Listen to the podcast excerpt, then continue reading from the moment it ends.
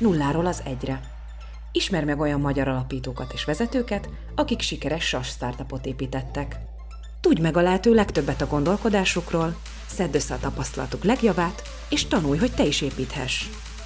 Nulláról az egyre. Már 8 évesen megírta az első programját, azóta szenvedi a technológia.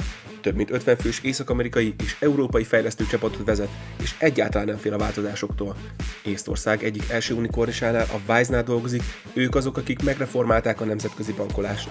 Csapatával startupként működik egy startupban, és skálázható rendszereket épít, szereti a kihívásokat és imádja azt, amit csinál. Milyen modellel képes egyre nagyobbra nőni a Wise, és mit tanulhatsz ebből? Hogyan motiválják a vállalkozó szellemű munkavállalókat? Miért alapítanak rendkívül sikeres vállalkozásokat azok a fejlesztők, akik kikerülnek a Wise-tól? Barna Balázsjal, a Wise Engineering lead beszélgettem. Ülj be közénk! Ugyebár nulláról egyre a podcastünknek a címe, és egy, te egy kicsit kilógsz a sorból, annyiból, hogy nem vagy vállalatalapító. Minden eset, legalábbis én még nem tudok róla. Minden esetre a Wise az egy olyan cég, aminek egy nemzetközi divízióját viszed, méghozzá fejlesztőket vezetsz, és én úgy gondoltam, legalábbis, hogy még előzetesen beszéltünk, hogy nagyon sokat lehet abból tanulni, ahogy nálatok felépül ez az egész, és mennyire rugalmas, mennyire jó a Wise-nak a, az alapstruktúrája. Úgyhogy én majd erről szeretnék téged kérdezni.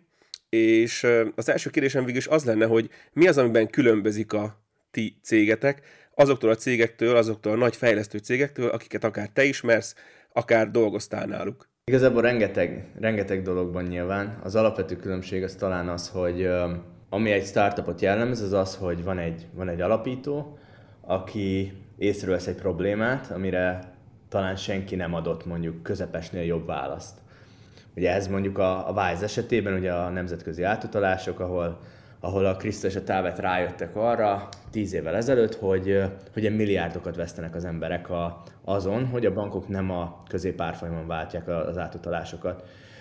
És uh, erre kitaláltak egy, egy innovációt, egy, egy technológiát, ami tízszer olcsóbbá tudja tenni az átutalásokat, és, és bizonyos esetekben ugye instantális. Tehát a Wise-nál az átutalásoknak a, a 40%-a az most már instant, tehát 20 másodpercen belül teljesül, míg ugye egy nemzetközi átutalás, hogyha mondjuk a, a Swift-tel valaki megpróbálkozik egy bankon keresztül, akkor általában mondjuk 3 és 5 nap között van. De azért egy ilyen terméket és egy ilyen szervezetet felépíteni, uh, ahogy említetted, ugye nulláról egyre, az ugye alapvetően más típusú uh, embereket igényel, mint uh, mint mondjuk egy olyan céget tovább vezetni, vagy tovább építeni, aminek mondjuk már van több mint 10 ezer, vagy 20 ezer, vagy 30 ezer munkavállalója, már ugye kiharcolta a cég a, a piacon a szerepét, és ebből ugye nem akar engedni, amit, amit ugye el akarnak érni, az az, hogy legyen egy tisztességes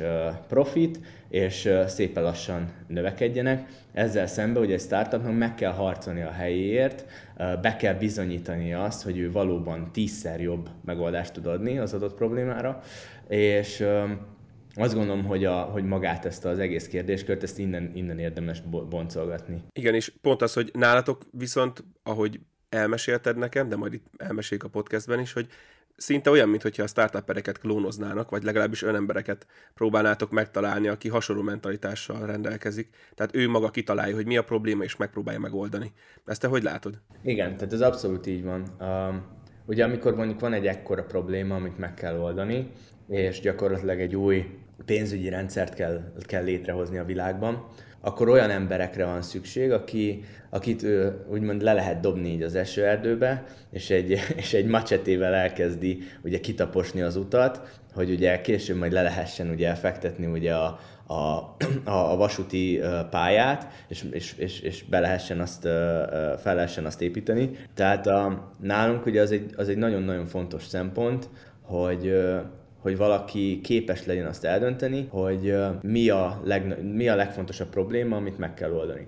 És ugye az összes ilyen dolgot azt az ügyfélből vezetjük le. Tehát a Wise-nál a, a szervezeti felépítés az úgy néz ki, hogy autonóm csapatok vannak, ami azt jelenti, hogy minden csapat valamilyen ügyfeleknek fontos metrikán dolgozik, vagy problémán dolgozik. Ez lehet például az árnak a csökkentése, a sebességnek a növelése, a kényelemnek a fejlesztése, és ezen belül ugye az a csapat az teljesen autonóm módon mozog. Tehát ők döntik el, hogy milyen módon fogják ezt a következő negyed évben megoldani. Itt a fejlesztők, a, a, a product managerek, a, a, a bankingesek, az operationsesek, azok együtt dolgoznak, együtt ötletelnek, és együtt találják ki, hogy mi az, ami, ami, ami, ami, ami fognak dolgozni. Majd erre ugye a cégnek a, a többi része erre a negyedéves tervre, erre reagál, kapnak feedbacket, de nem az történik alapvetően, hogy mondjuk egy igazgató tanács vagy egy vezérigazgató kitalálja, hogy mi az irány, és mind kell dolgozni, hanem, hanem abba bízunk, hogy ez a csapat lesz a legjobb helyzetben ahhoz, hogy, arra, hogy kitalálja azt, hogy mind kell dolgozni, hiszen ők vannak a legközelebb a problémákhoz, ők ismerik az ügyfeleket a legjobban, és alapvetően ez az a megoldás, ami a, a legjobban skálázódik. Hiszen így ugye a, a, a felső vezetésnek annak nem kell konkrétan irányítani a minden egyes csapatot, hanem van egy hihetetlen erős bizalom az irányukba, hogy hogy, hogy megfelelő embereket vettek fel, és onnantól kezdve bíznak abban, hogy ők jó döntést fognak hozni, és gyakorlatilag ezek a csapatok, ezek ilyen startup a startupban módon működnek. Érdekes, ahogy, ahogy mondod, hogy én nem feltétlen tapasztaltam azt, hogy a fejlesztők nagyon jók lennének az ügyféle való kommunikálásban. Ez nálatok úgy működik, hogy a fejlesztők is felhívják akár az ügyfeleket, vagy úgymond ők a napi munkájuk során, amilyen problémákat tapasztalnak, akkor azt beszélik meg a többi társ üzletág vagy társ egységnek a, a hasonló szinten lévő emberével, és akkor így alakul ki a negyedéves terv. Ennek több aspektusa van. Az egyik az az, hogy minden egyes fejlesztő, akit, akit felveszünk, csinál ügyfélszolgálati munkát. Tehát a, a, az onboarding processzünknek a része az, hogy, hogy mindenki leül egy, egy customer supportos kollégával, és meghallgatja azt, hogy az ügyfeleknek milyen problémái vannak, és azon hogyan tudunk segíteni. Ez ugye nagyban segíti az empátiát, tehát hogy, hogy ér, ér, érzik azt a fejlesztők, hogy ez egy igazi alkalmazás, itt nem egy, egy belső túlt csinálnak mondjuk, mit tudom én, 30 embernek, hanem ez egy olyan termék, amit mondjuk több millió ember használ, és hogyha valami nem működik benne, akkor ugye ezeknek az embereknek az életében az egy, az egy komoly probléma, hogy mondjuk nem érkezett meg a pénz, vagy nem érkezett meg időre a pénz, vagy mondjuk nem tudják, hogy hogyan kell használni az alkalmazást, mert mondjuk nem elég könnyű használni. Tehát ezekkel a dolgokkal a fejlesztőket szembesítjük, és olyan embereket próbálunk meg felvenni, akik egyébként ezt élvezik. Tehát akik élvezik azt a lehetőséget, hogy igen, én egy olyan alkalmazást fejlesztek, amit 10 millióan használnak a világon. És ez az egyik aspektusa, hogy a fejlesztők közel maradnak az ügyfelekhez. A másik aspektus, hogy a fejlesztők nálunk a saját terméküket szupportálják is. Tehát a fejlesztési folyamat az nem áll meg ott, hogy a fejlesztő megírta a kódot, és, és bent van a repozitoriba, és majd egy másik csapat kiteszi a kódot, és, vagy, vagy egy másik csapat leteszteli a kódot, hanem nálunk nagyon gyors fejlesztési folyamatok vannak, rengeteg release csinálunk meg egy héten, több, több százat, igazából már szerintem naponta is több száz release megy ki, és a fejlesztők saját maguk monitorozzák, hogy például az a, az a, az a, a feature, amin dolgoztak, az megfelelően működik-e. Ha valami probléma van, akkor a fejlesztő fog belépni, és meg fogja fixálni ezt a problémát productionben, és ez is ugye azt segíti, hogy ugye közel maradjanak ugye az ügyfelekhez, és pontosan értsék azt, hogy mi a hatásuk az ügyfelekre. Mennyire nehéz ilyen, ilyen fejlesztőket találni, akik ennyire agrisek és ilyen vállalkozói vénával rendelkeznek, tehát mennyire nehéz megtalálni ezeket az embereket, és mennyire nehéz őket megtartani. Ugyebár gondolom valamilyen szintű plusz motiváció kell nekik. Ez egy, ez egy, ez egy nagyon bonyolult kérdés. Az első dolog, amit, amit ugye lehet csinálni, az az, hogy uh, ha egy piacon nincs elég olyan ember, aki mondjuk startup környezetből jött, vagy konkrétan uh, ügyfeleknek uh, dolgozott, és megvan ez a, ez a tapasztalata, akkor ugye a, az opció az, hogy a legjobb opció az, hogy kinevelni ezeket az embereket. Ezért nekünk már van egy uh, graduate programunk globálisan, ahol az egyetemekről megpróbáljuk a, hogy a legjobb uh, csillogó szemű fiatalokat felvenni, akik, akik ugye nyitottak arra, hogy egy ha egy ilyen cégnél akarnak dolgozni, ahol ugye be tudják bizonyítani azt, hogy valódi hatásuk lehet a világra. Elég nehéz egyébként, ahogy, ahogy utaltam rá Magyarországon ilyen fejlesztőket találni, akiknél megvan ez a tapasztalat, de nem lehetetlen. Mi inkább azt követtük Budapesten, hogy inkább kevesebb embert vettünk fel, de a, a retention rate az nagyon jó. Tehát nagyon-nagyon kevesen mennek el a Vice-tól, és viccesen azt szoktam mondani, hogy, a, hogy akinek viszont ez az első munkahelye, azt viszont elrontjuk egy egész életre, mert hogyha elmegy innen, akkor ugye mindent ehhez fog mérni. És ezt a fajta szabadságot, meg ezt a fajta közeget, ezt a pozitív közeget, ami itt van, ezt, ezt nagyon kevés helyen fogja tudni uh, megtapasztalni. Mennyire cserélik el ezt a szabadságot, úgymond a saját szabadságukra? Tehát mennyire lesznek vállalkozók utána, amikor kikerülnek tőletek? Van erre valami statisztikád vagy, vagy tapasztalatod? Ezt úgy szoktuk hívni, hogy a TransferWise Mafia, ugye most már Wise a cégnek a neve, de régen hívtuk, hogy a TransferWise Mafia. Most már gyakorlatilag hetente van a hírekben valami olyan olyan cég, amit, uh, amit a TransferWise, ex-TransferWise uh, employee alapítottak. Mondhatnám például a Lightyear-t, ami a, a, a Robin Hoodot próbálja létrehozni Európában, vagy mondjuk a Grünfin, ami egy, egy zöld befektetésekkel foglalkozó startup. Rengeteg ilyen van, és nagyon sikeresek az x ezeknek az alapításában. Ugye itt az egyik, az egyik dolog, ami ezt drive-olja, az egyrészt az, hogy ugye megvannak a skilljeik ahhoz, hogy tudják azt, hogy mi kell az ügyfélnek. Tehát nem csak fejlesztéshez, a fejlesztéshez értenek, hanem, hanem meg tudják érteni azt, hogy ki az ügyfél, mire van szüksége az ügyfélnek, és hogyan tudok a leggyorsabban haladni a termékfejlesztésben, úgy, hogy hogy, hogy elérjem a product market fitet. Tehát ebben a Wise kultúra az nagyon-nagyon erős, és ezt tudják kamatoztatni. Ugye egy másik része az az, hogy, hogy a Wise egy iszonyatos uh, sikeres történet, tehát 2016-ban érte el ugye a unicorn uh, státuszt, ami azt jelenti, hogy mondjuk 1 milliárd dollárt ért a cég, most meg 13 milliárd dollár körül van a, a Wise-nak az értékelése, és ugye nálunk minden fejlesztő, és egyébként ez egy nagyon fontos dolog még a, ugye egy, egy tradicionális vállalat, meg mondjuk egy startup között, hogy nálunk minden fejlesztő, és egyébként minden alkalmazott kap egy részvénycsomagot, tehát egy opciócsomagot, és ugye ahogy nő a cég, úgy a, a Wiserek is részesednek ebből, és ugye könnyű kiszámolni, hogyha mondjuk egy, egy adott részvénycsomagnak mondjuk az ára mondjuk 13-szorosára megy fel egy pár év alatt, akkor uh, ugye nagyon sok ember érte el ugye a Wise-nál dolgozva a pénzügyi szabadságot, és, és ezután ugye sokan gondolják azt, vagy sokan vágnak bele abba, hogy egy, egy saját vállalkozást szeretnének létrehozni. Igen, és mennyire egyszerű ezt a részvényt kivenni amúgy a legvégén, amikor onnan elmennek a Vice-tól? hogy mennyire kötött. Általában ez szokott lenni a kérdés, hogyha valaki részvénycsomagot kap. Gondolom a legelső kérdés, hogy mennyire könnyen adhatok túl rajta, hogyha én ott hagyom a Vice-t vagy a céget? Uh, nem is kell hozzá ott hagyni, tehát uh, ez egy londoni tőzsdén bejegyzett cég, Vice PLC néven, és gyakorlatilag szinte bármikor el lehet adni a, a részvényeket, tehát ezek, ezeknek, mint mondtam, komoly értéke van, és, és sokan szeretnének ilyet venni, tehát ezt, ezt viszonylag, viszonylag egyszerű megtenni bármelyik nap, nem, nem kötelező hozzá mondjuk elhagyni a céget, ez bármikor megteheti valaki. Uh, ugyanúgy, mintha mondjuk, nem tudom, lenne Magyarországon OTP részvényed, azt is eladhatod bármelyik nap, a Wise részvényt is eladhatod bármelyik nap, csak azt uh, uh, ugye a londoni tőzsdén teszed meg. Egy, egy két kattintás gyakorlatilag. Szuper. És hogyha úgy dönt az a, az a bizonyos junior vagy senior ember, aki kilép tőletek, hogy eladja ezeket a részvényeket, és egy új vállalkozásba kezd, akkor szerinted mi az, amit tovább visz?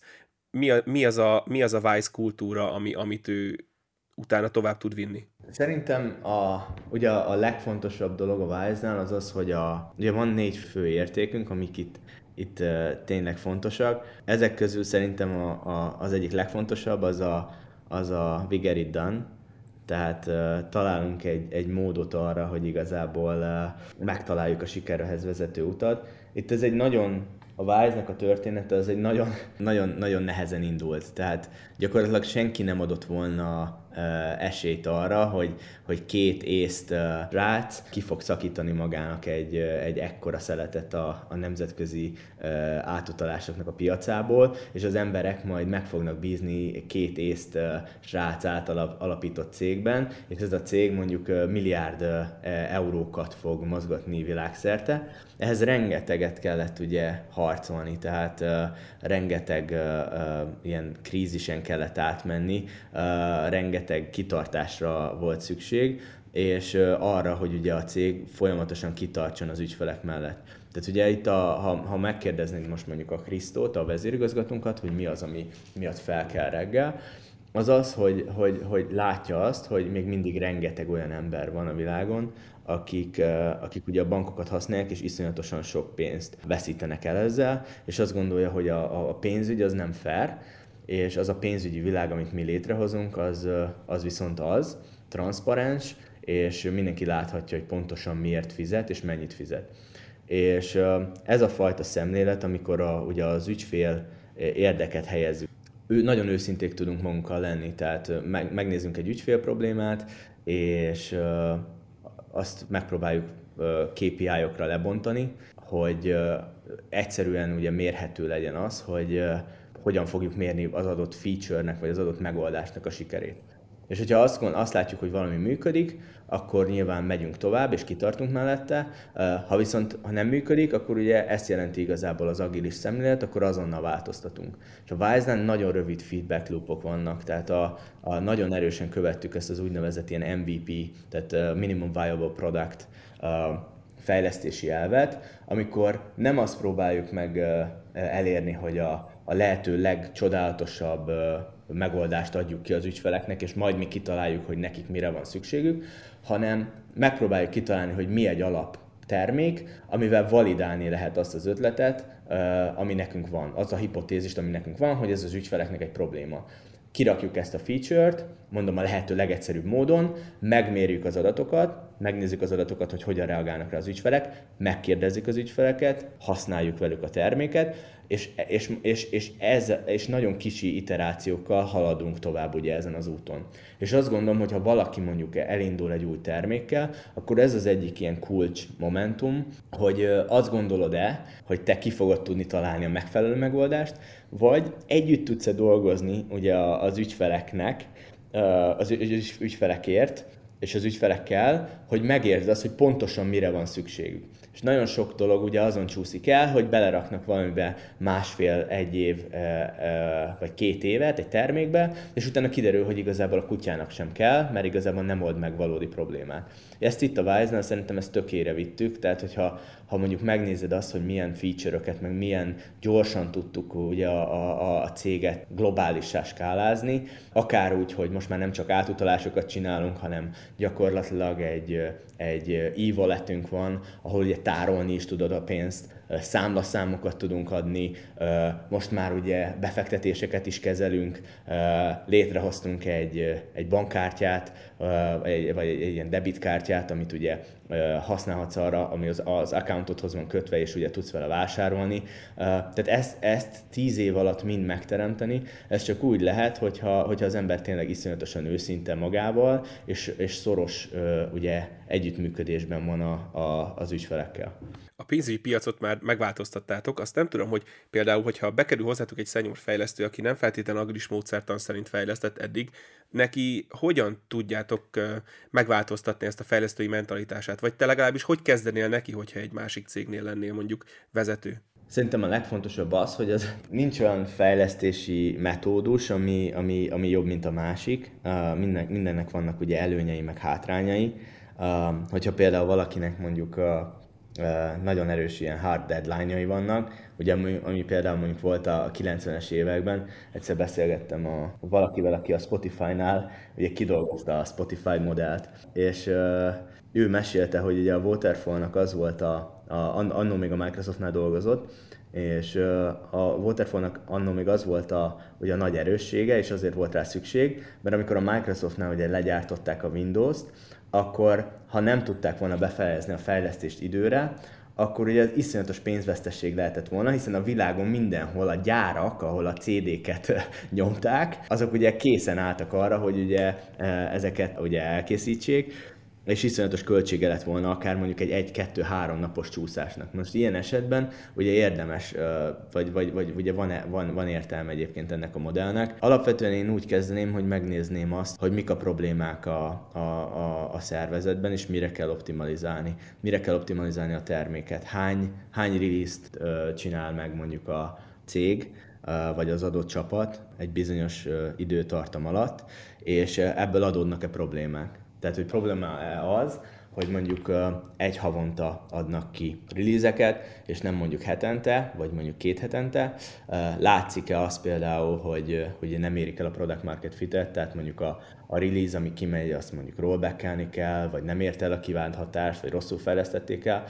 Alapvetően meg kell próbálni ugye adatokkal uh, alátámasztani azt, hogyha bármilyen változtatásra uh, szükség van. Vannak most már, ez egy elég, eléggé fejlett uh, hát nem mondom, hogy tudomány, de, de, de ahhoz hasonló, amikor ugye azzal foglalkoznak, hogy a különböző fejlesztési folyamatoknak a, a hatékonyságát mérik fel. Alapvetően ezzel kezdeném, és onnan próbálnám meg ugye a, tehát a problémákból próbálnék meg kiindulni, és, és megoldásokat ajánlani. Igen, az, az már látszik legalábbis nekem, lejön abból, hogy ahogy beszélsz a Wise-ról, hogy, hogy már nagyon sokat formált rajtad, de kíváncsi vagyok arra, hogy te mennyit formáltál a Wise-on? Ez egy nehéz kérdés, ugye nyilván a, a többféleképpen lehet ezt a dolgot mérni. Um, lehet mérni úgy, hogy uh, magán a terméken mennyit formáltam.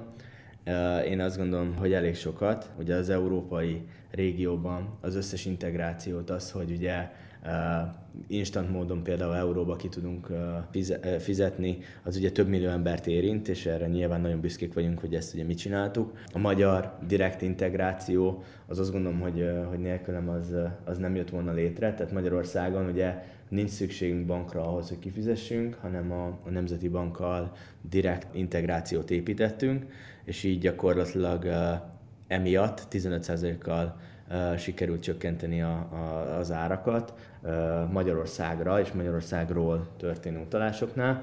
Tehát ezek a, azok a dolgok, amire eléggé büszke vagyok, illetve nyilván a, a kollégák és a csapatok, akikkel együtt dolgozom, és akik, akik ugye máshol is vannak csapataim, de nyilván ugye a, a, a budapesti a csapatok azok, amik a, a szívemhez a legközelebb állnak, ezeket az embereket ugye, ugye én vettem fel, és minden egyes ilyen döntés az egy, az egy olyan, mint egy, mint, mint, egy, mint egy fogadás ugye valakire, megpróbáljuk megnézni, hogy mekkora a potenciája, és utána mondjuk egy pár év alatt ugye kiderül, hogy, hogy azt, amit gondoltunk róla, az be tudta teljesíteni, és azt gondolom, hogy a, a, az emberek, akikkel dolgozom, azok, azok mind nagyon szeretnek itt dolgozni, sokkal jobbak, mint, mint amikor idejöttek, hozzám hasonlóan, és azt gondolom, hogy ez, ez, ez alapvetően egy olyan dolog, amire, amire büszke vagyok, és amivel hozzá tudtam járulni a, a Vice-hoz.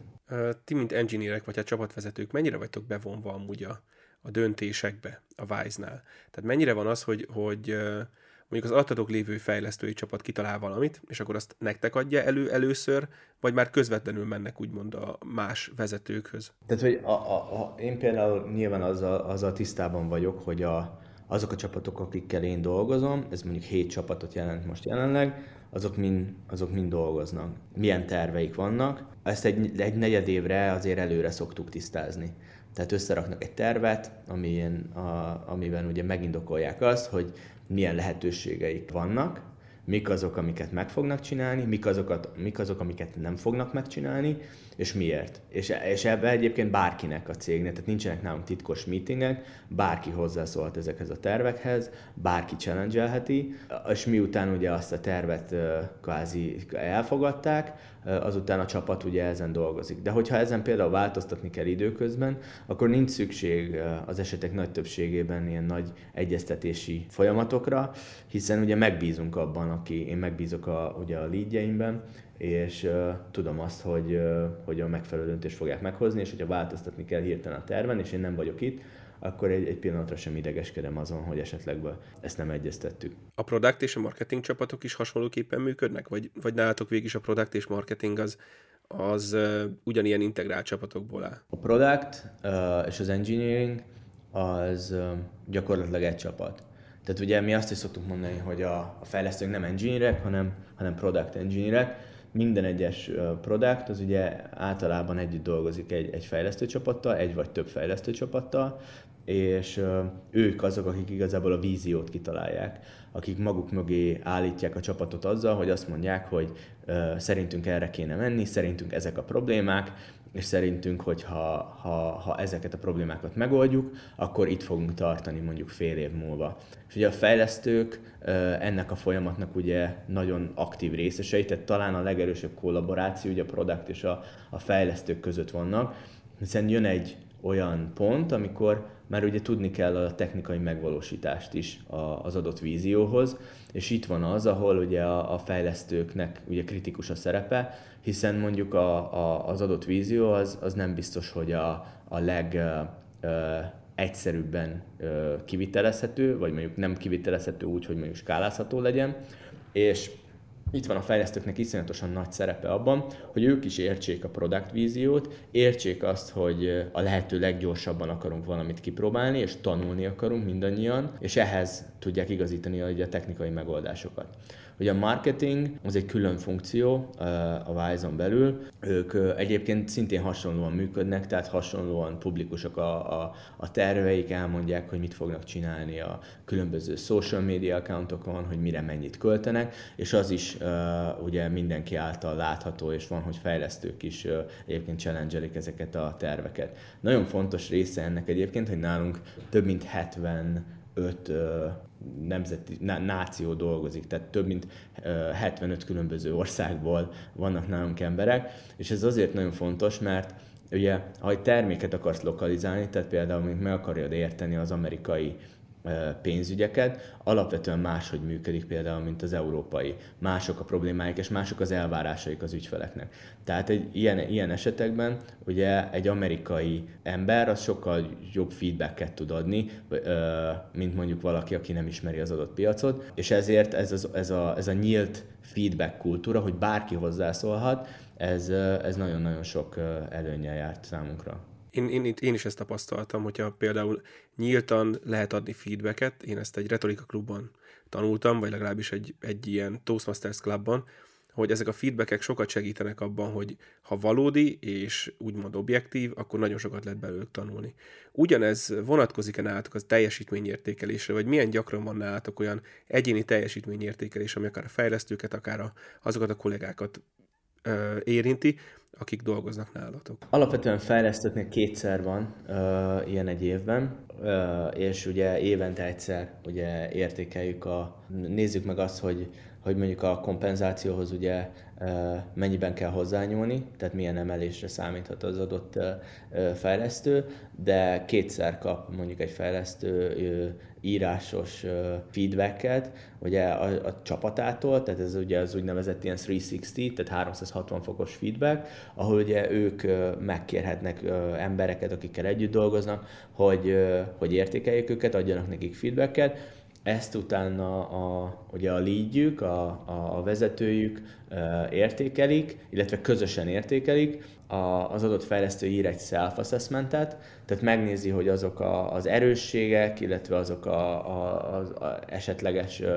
javítani valók, azok mennyire reálisak, amiket mondjuk kapott a csapattól, és ezután ugye kidolgoznak egy, egy tervet, hogy, hogy hogyan lehet ezen mondjuk javítani és ezek általában egyébként mérhető dolgok, tehát mondjuk lead szinten minden leadnek van nálunk egy ilyen OKR dokumentum, ez az Objective, ugye Key Result szónak a rövidítése, ami azt jelenti, hogy mondjuk azt szeretném elérni, hogy, és hogyan fogom mérni azt, hogy ezt ugye elértem-e. Mondok egy példát, azt szeretném elérni, hogy legalább 40 gradot felvegyünk globálisan jövőre, és ezeknek a gradoknak 100%-a itt maradjon legalább két évig, és mondjuk nem tudom, a 65%-uk jobb értékelést kapjon mondjuk négyesnél. Most ezeket csak így kitaláltam, de ez például egy olyan gól, ami ugye egy smart goal, amit ugye könnyen lehet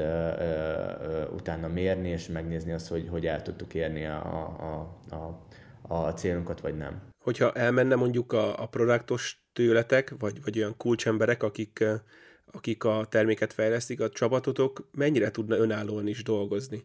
Tehát gondolok itt arra, hogy, hogy azt mondtad, hogy ilyen vállalkozó, szellemiségűek, agilisek és tök jók a fejlesztők?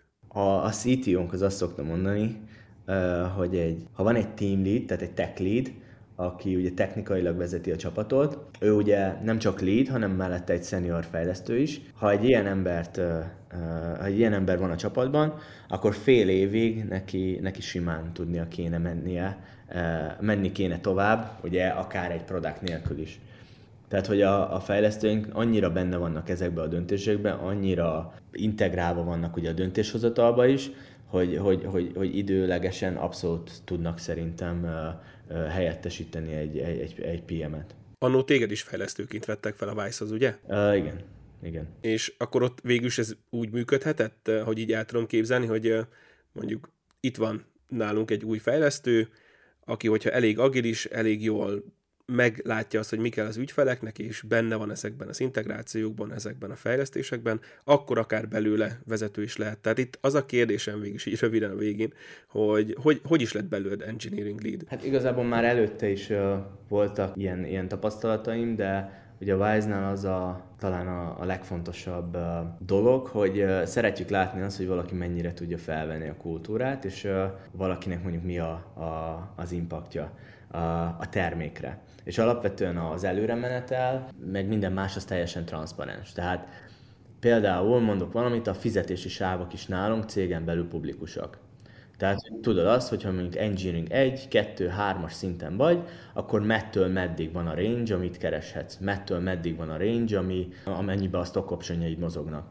És ez egy abszolút olyan nyitott kultúrát hoz létre, hogy igazából nagyjából mindenki tudja, hogy a másik mennyit kereshet, és ugye ezt nyilván ugye alá kell tudni támasztani teljesítménnyel. Ezt a teljesítményt ezt úgy mérjük, hogy ugye az ügyfelekre való hatásod, illetve a csapatra való hatásod az mekkora volt. Most el tudom mondani, hogy nekem mi volt az első ilyen nagyobb projektem, amin egyébként eléggé meglepődtem, hogy, ö, hogy egyáltalán rám bízták, akkor, mikor, ö, ide kerültem. Amikor ugye kiad valaki egy átutalást a weboldalon, akkor mondjuk Magyarországról Tájföldre akar utalni, akkor megpróbáljuk ugye megbecsülni azt, hogy, hogy mikor lesz ott ez a pénz. Még te semmit nem utaltál el, Magyarországon belül sem, de mi megpróbáljuk neked megmondani, hogy ez a pénz, ez holnap 5 órára lesz ott Tájföldön. Most ez egy nagyon egyszerű dolognak tűnik, de ugye egyáltalán nem az.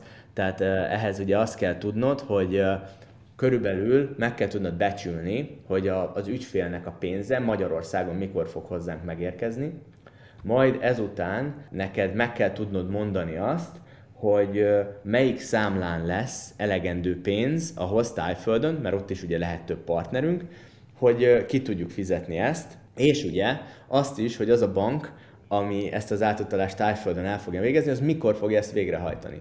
Tehát ez egy, ez egy eléggé sok összetevős folyamat, és amikor ugye ezzel elkezdtem foglalkozni, akkor 60%-nál volt ennek a, a, a becslésnek a pontossága, mondjuk úgy, hogy, hogy egy napon belül eltaláltuk, hogy, hogy mikor lesz ott a pénz, és alapvetően ezt úgy alakítottuk át, hogy ahelyett, hogy megpróbáltuk volna megbecsülni, hogy mikor lesz pénz az adott banknál, az adott számlán, azt mondtuk, hogy amikor elindul ez az egész folyamat, és mi adunk neked egy, egy ilyen esztimétet, akkor mi eldöntjük azt, hogy 11 órakor mondok valamit, Tájföldön ennek a pénznek rendelkezésre kell állnia.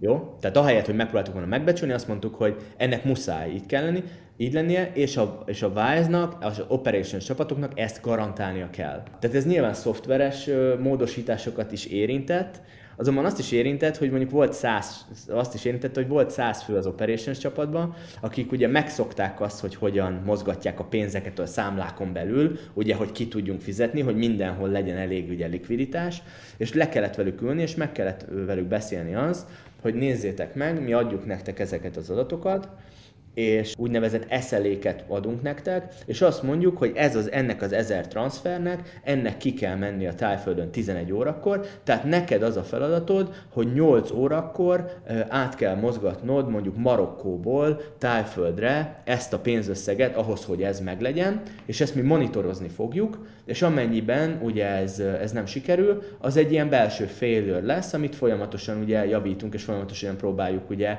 optimalizálni a pénzmozgatást.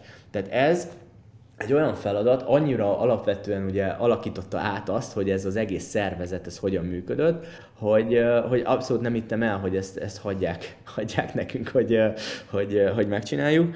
És ez volt az első ilyen nagyobb dolog, amikor, amikor szerintem azt látták, hogy, hogy, hogy nem ijedek meg a, a komolyabb feladatoktól, és ez gyakorlatilag egy hat hónap alatt megcsináltuk ezt a változtatást, és a, ennek a hatékonysága ez, ez 60 valahány százalékról 90 százalék fölé ment, amikor ugye helyesen tudtuk megmondani, hogy, hogy mikorra lesz ott a pénz az ügyfélnél.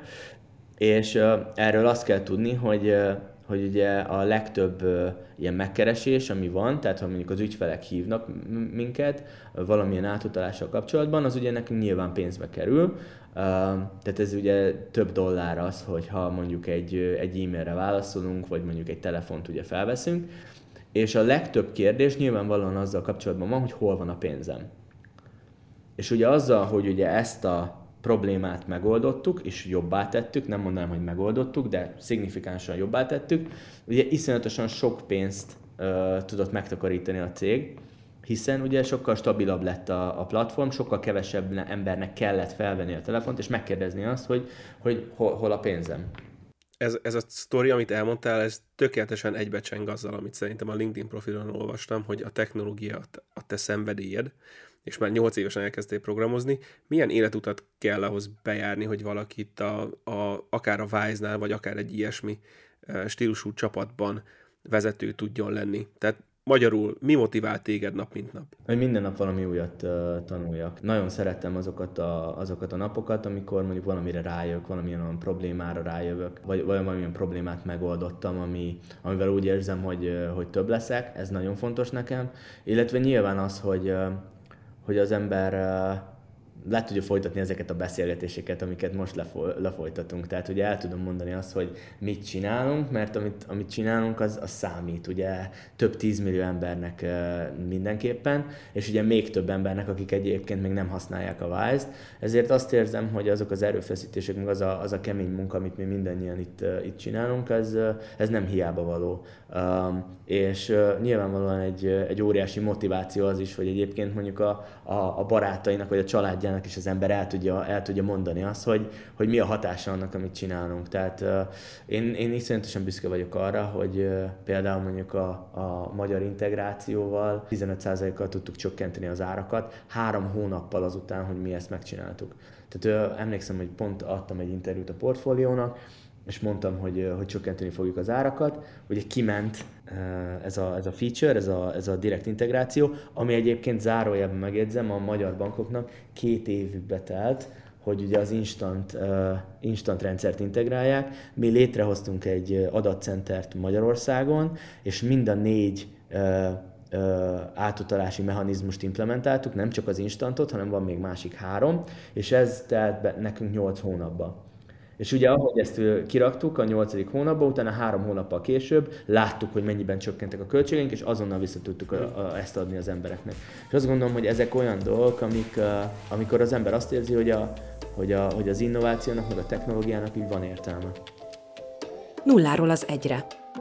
Kerest fel és csatlakozz a közösséghez. Hungarian SaaS Community. Powered by Innonic.